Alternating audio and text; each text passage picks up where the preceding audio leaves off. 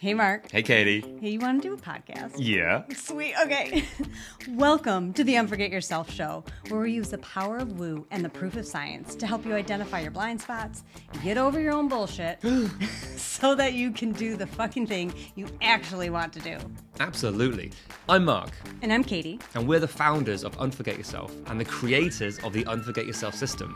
Look, being a business owner is tough. Yeah. With vulnerability and with humor, mm-hmm. we'll be sharing with you the real stories behind the success of those brave and crazy enough to start their own business and to show you that you're not alone. You're not. Well, from the accidental entrepreneur to the laser focused CEO, we have honest conversations about how they got to where they are today. We talk about the challenges that they faced and what they're currently dealing with in real time on their roller coaster journey. Along the way, we want to show you that it's it's you. You are the most important asset in your business. Yeah, you are. So let's cut the bullshit and start the show. Enjoy. Okay, hello everyone, and welcome to the show. So today we have with us Erin Nance, MD, a New York City-based hand and wrist specialist with her own private practice. Plus, Erin has started a mission-driven medical media company and also developing the first medical competition reality show. Wow, that is a lot there. Erin, welcome to the show. Thank you so much, Mark, for having me. I'm thrilled to be here. Oh, can you expand a bit more on, you know, where you are with your business today and the kind of people that you love working with? So, my whole life, I wanted to be a doctor since I was eight years old and I broke my arm twice. That was just what I wanted to do. And I loved it. I spent time volunteering in the hospital. I loved being pre med. I did, all you know, loved going to medical school, all my training. Um, and there's nothing more fulfilling to me than being a doctor and operating.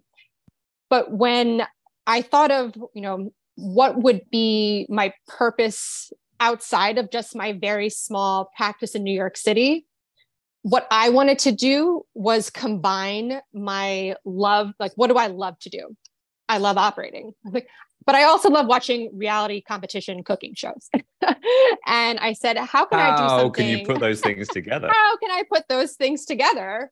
And I thought, why don't I do a surgical reality competition show? And this was a whole new genre um, of anything that's ever been on television, which for some people might think, oh, it's so fresh, it's so unique. You know, uh, television stations must be like dying over it. Well, it's actually harder to come up with something that is fresh and unique because the television studios they want something that's a guaranteed success. So Ooh, that's why you involved, see right? exactly that's why you see so many of the same home building uh, television shows or the same cooking competition shows because everyone you know wants a guaranteed hit. But Mm. there has to be that one person who said yes to Survivor, that one person who said yes to The Bachelor. Um, and so these genre creating and breaking opportunities do happen, but you have to really, you know, show the, the greater vision. Mm, nice. The greater vision. Now, there's a statement. This seems to be that that defines where you are right now. We were chatting offline before about mm-hmm. you know where your business is going, all the different businesses, what your your true mission is, and yeah, I think that's that's huge. The greater vision. So, what is what is your greater vision?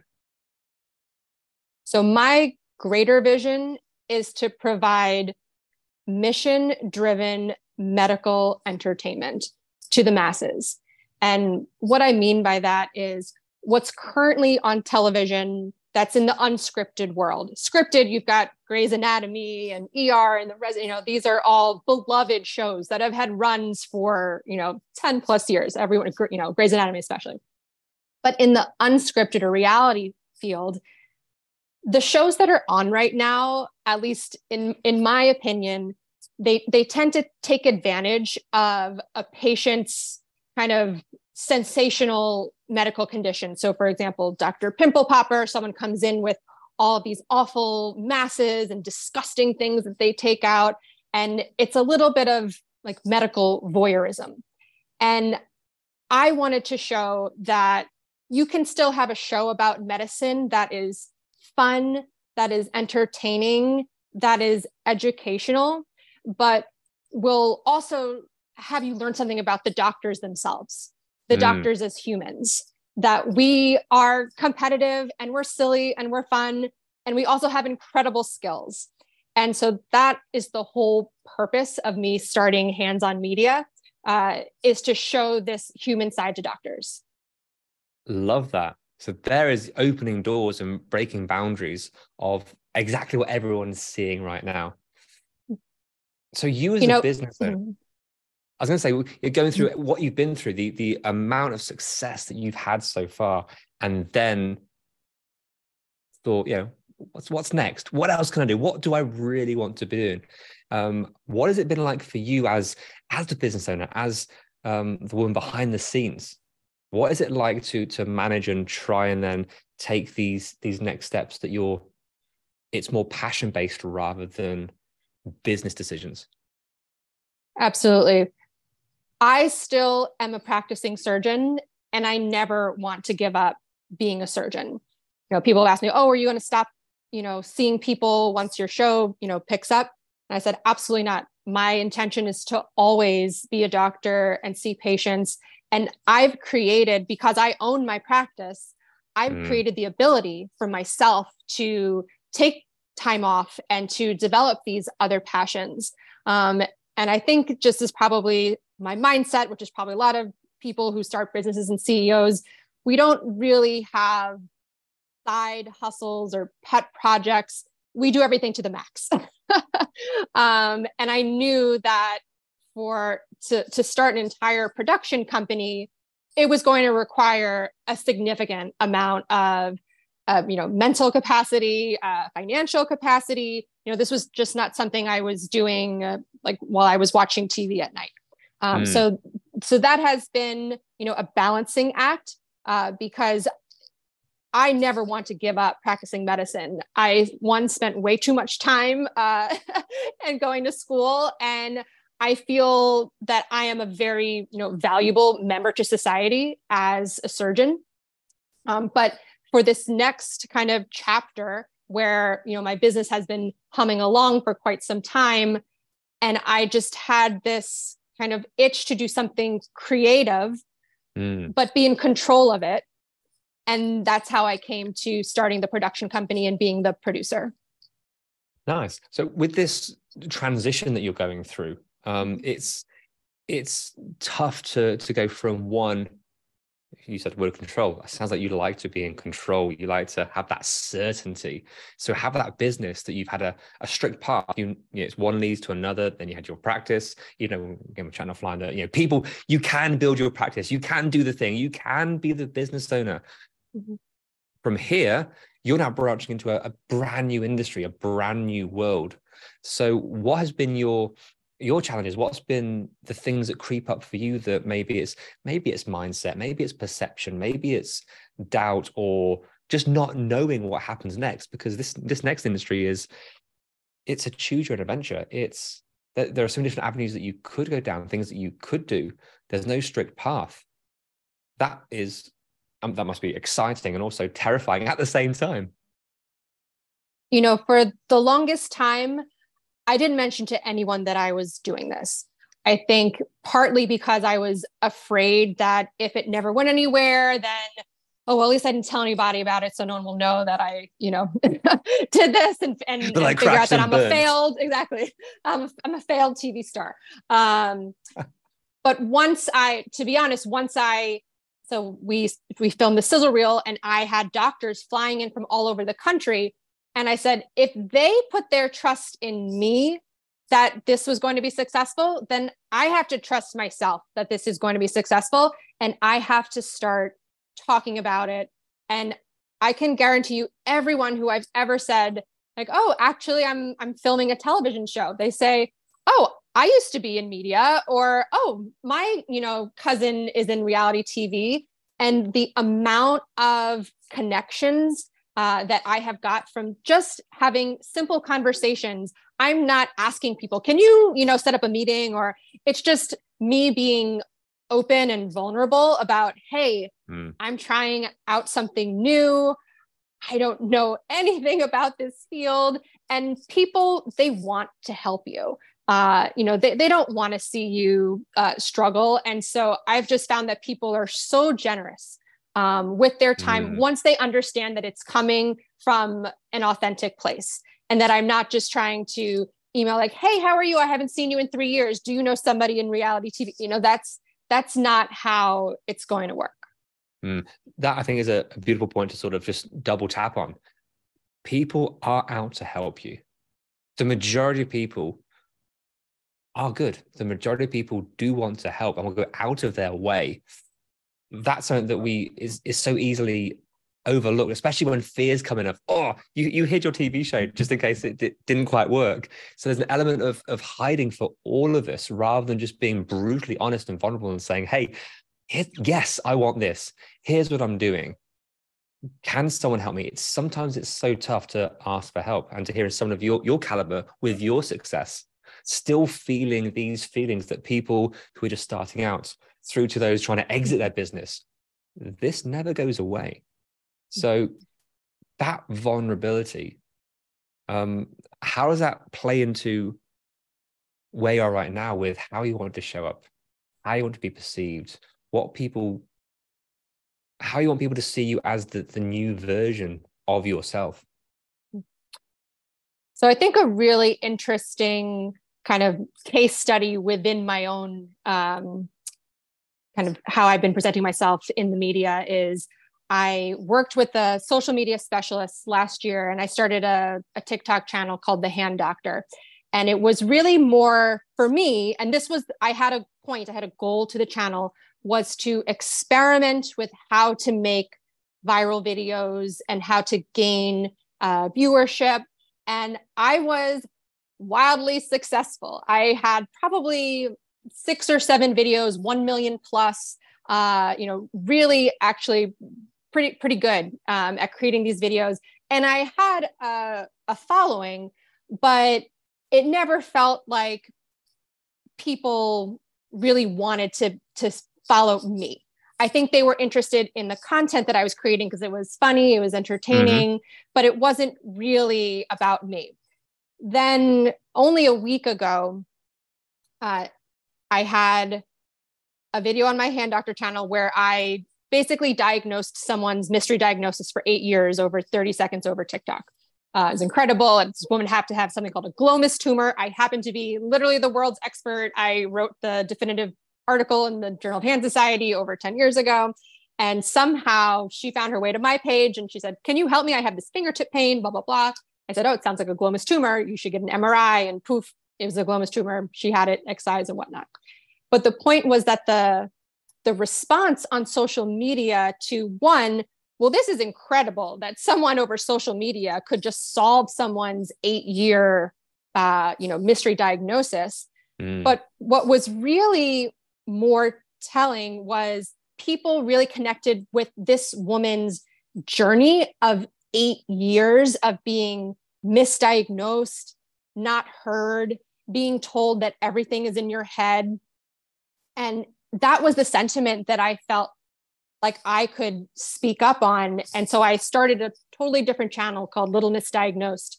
And within the first week, I had over 20,000 followers, over a million views. And I had never seen the engagement on these videos. And mind you, I I would say I'm, I'm pretty savvy with social like I have I understand what it means to, you know, have a commenter and a like and a follow and, and what that means in terms of engagement. I had never seen people, thousands of comments in 24 hours.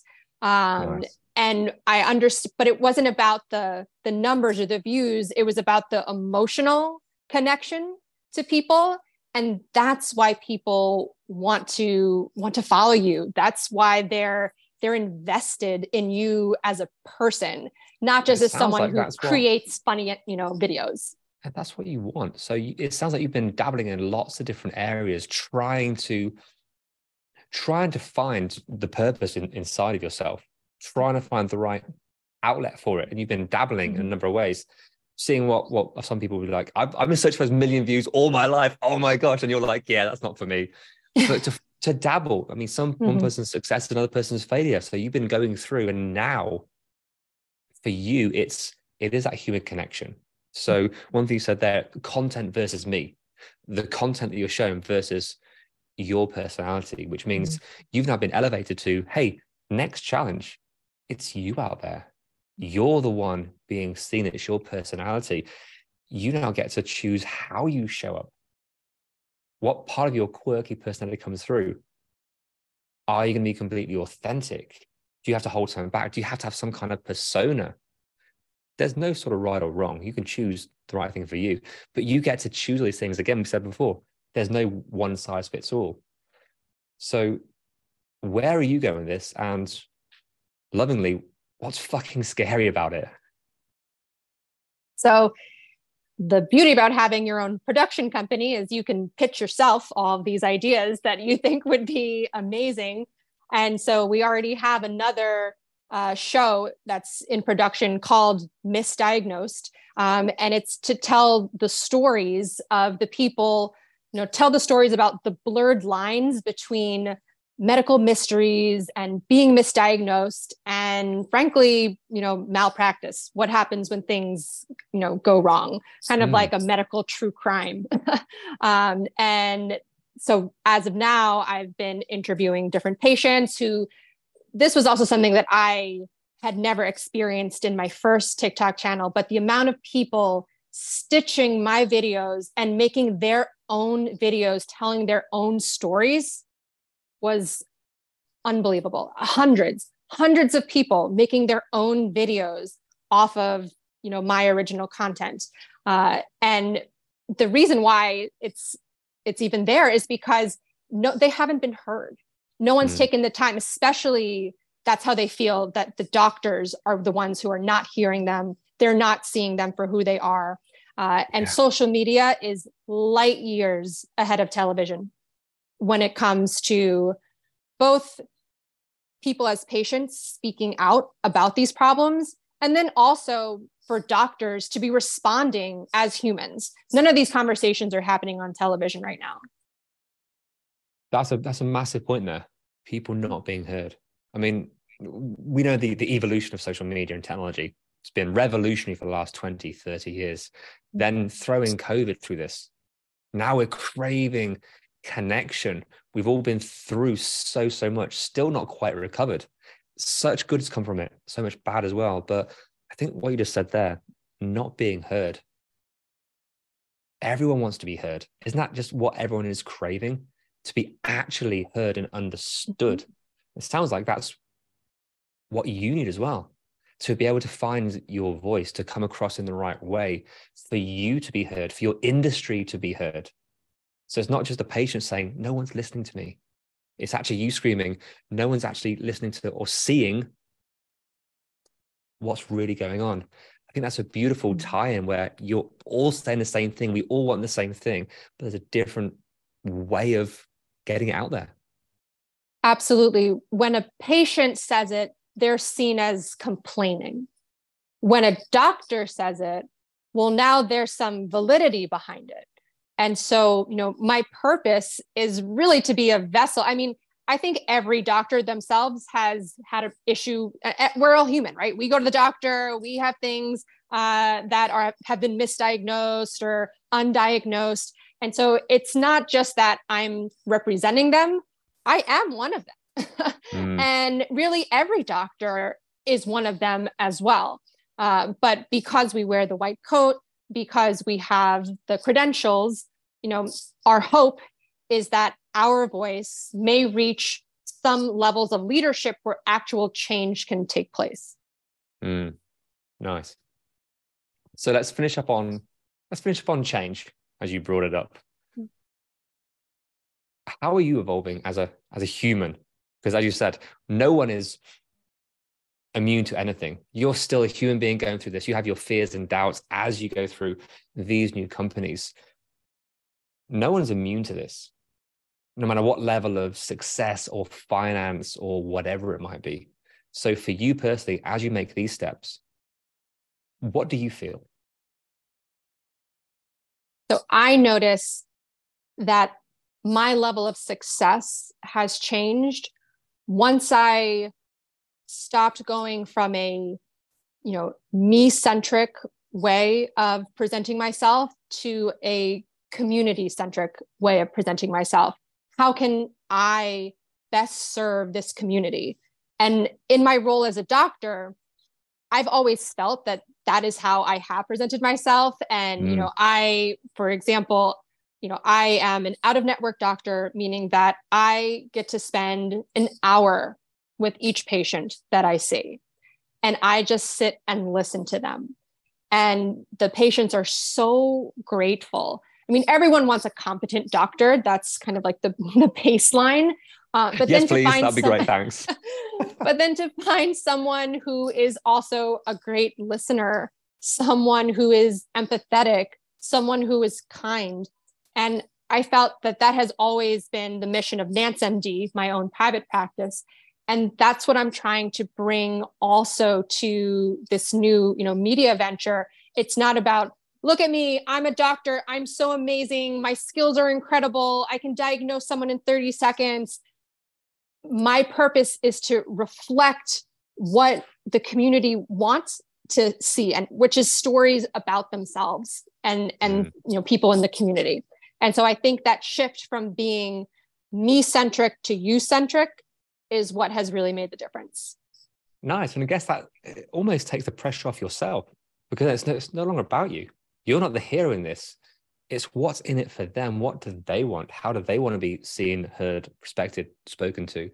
So you've actually taken the pressure off yourself through this to be able to find the right way to serve. How do I best serve? That's a great lesson for anyone out there struggling, hustling, not quite seeing things working how well are you actually serving? That's the crux of it. Love that. Thank you so much for sharing. No, thank you. It's been uh, an incredibly um, interesting and dicey past couple of months, to say the least. You know, when you you start a new project, we were talking about earlier. When you become a doctor, people say, "Oh, is it so hard to be a doctor?" I go, not really it's pretty it's pretty simple you you you go to school you go to med school you go to fellowship you you know start uh you know working in practice it, mm. it's very linear versus this new venture where i don't know what's the next best step and i do have a lot of people giving me advice and people telling me well this is how i did it that's how i did it and it's more a matter of okay what do i want to do and how do I want to move forward and then just listening to that. Nice. Love that.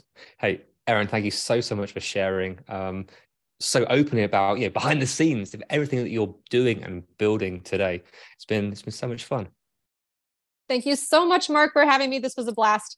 Hey, you're welcome. Look, if people want to find out more about about you and the work that you do, where can they find you online?